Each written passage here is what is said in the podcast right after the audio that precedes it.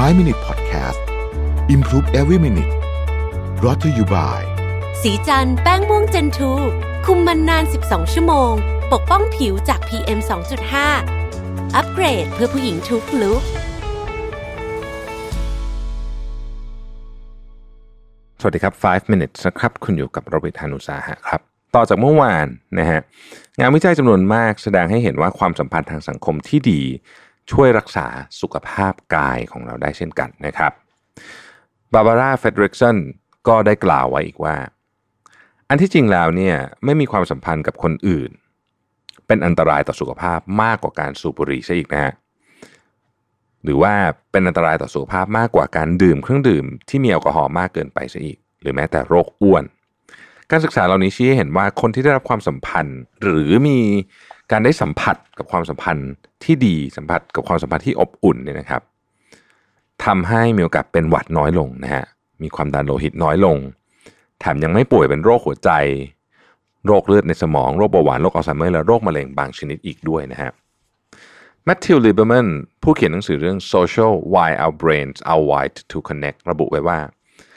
การเพิ่มความสัมพันธ์ทางสังคม อาจเป็นวิธีที่ง่ายที่สุด ในการยกระดับความสุข ทั้งนี้เพราะสิ่งที่ทำให้เราเป็นมนุษย์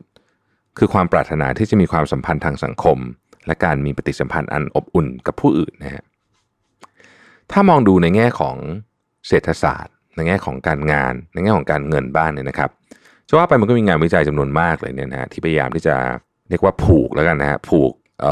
ตัวเงิน หรือว่าชีวิตด้านตัวเงินเนี่ยนะครับมูลค่าด้านตัวเงินเนี่ยกับชีวิตทางสังคมออกมา โดยประเมินว่าการกระทำบางอย่างที่ทำให้ความสุขของเราเนี่ยนะฮะมีค่าเท่ากับเงินเท่าไหร่นะเขาทำแบบนี้นะฮะเขาดูว่าการสละเวลาเพื่อช่วยเหลือผู้อื่นเนี่ยนะครับทำให้เรามีความสุขมากขึ้นเท่ากับการเพิ่มรายได้ปีละเจ็ดหมื่น5,000 ดอลลาร์เลยนะฮะจากเดิมที่มีรายได้ประมาณปีละ 20,000 ดอลลาร์เนี่ยการบริจาคเงินให้กับองค์กรการกุศลที่คุ้มค่าทำให้เรามีความสุขเท่ากับการได้เงินเดือนเพิ่มถึง 2 เท่า แต่ว่าสิ่งที่มีมูลค่าเทียบเท่ากับเงินสด เต็มรถเข็นเงินสดจำนวนมาก คือการมีญาติหรือเพื่อนสนิทที่พบปะกันอยู่เสมอ การที่เรามีญาติหรือเพื่อนสนิทที่พบปะกันอยู่เสมอเนี่ยทำให้เรามีความสุขเท่ากับการหาเงินได้มากขึ้นหนึ่งปีละ1 0 0 0 0แสนดอลลาร์เลยนะครับมาถึงตรงนี้นี่ผมคิดว่าคุณคงจะต้องตั้งข้อสงสัยนิดหน่อยนะฮะว่าเอาอะไรมาวัดกันได้ขนาดนี้นะครับ นักเศรษฐศาสตร์เนี่ยเขาใช้ข้อมูลจำนวนมหาศาลนะครับ บวกกับวิธีการทางสถิติที่ซับซ้อน โดยสุ่มตัวอย่างจากแต่ละบุคคล แล้วก็บันทึกระดับความสุขของพวกเขาในแต่ละช่วงเวลา จากนั้นคำนวณสิ่งที่เรียกว่า shadow price ของพฤติกรรม อารมณ์ และความสัมพันธ์แต่ละอย่างออกมา ถ้าพูดถึงสังคมอเมริกันเนี่ยนะครับ ชาวอเมริกันก็ใช้เวลาส่วนใหญ่เป็นการทำงานเนาะโดยหวังว่าจะมีความสุขมากขึ้น เมื่อหาเงินได้มากขึ้น แต่เขากลับพบว่าวิธีที่ง่ายกว่านั้น คือการบ่มเพาะความสัมพันธ์อันแน่นแฟ้นกับผู้อื่น กับคนรอบตัวกับเพื่อนร่วมงาน เพราะเมื่อความสัมพันธ์พุ่งไปในทิศทางที่ดี ชีวิตเราก็จะไปทิศทางเดียวกันนั่นแหละครับ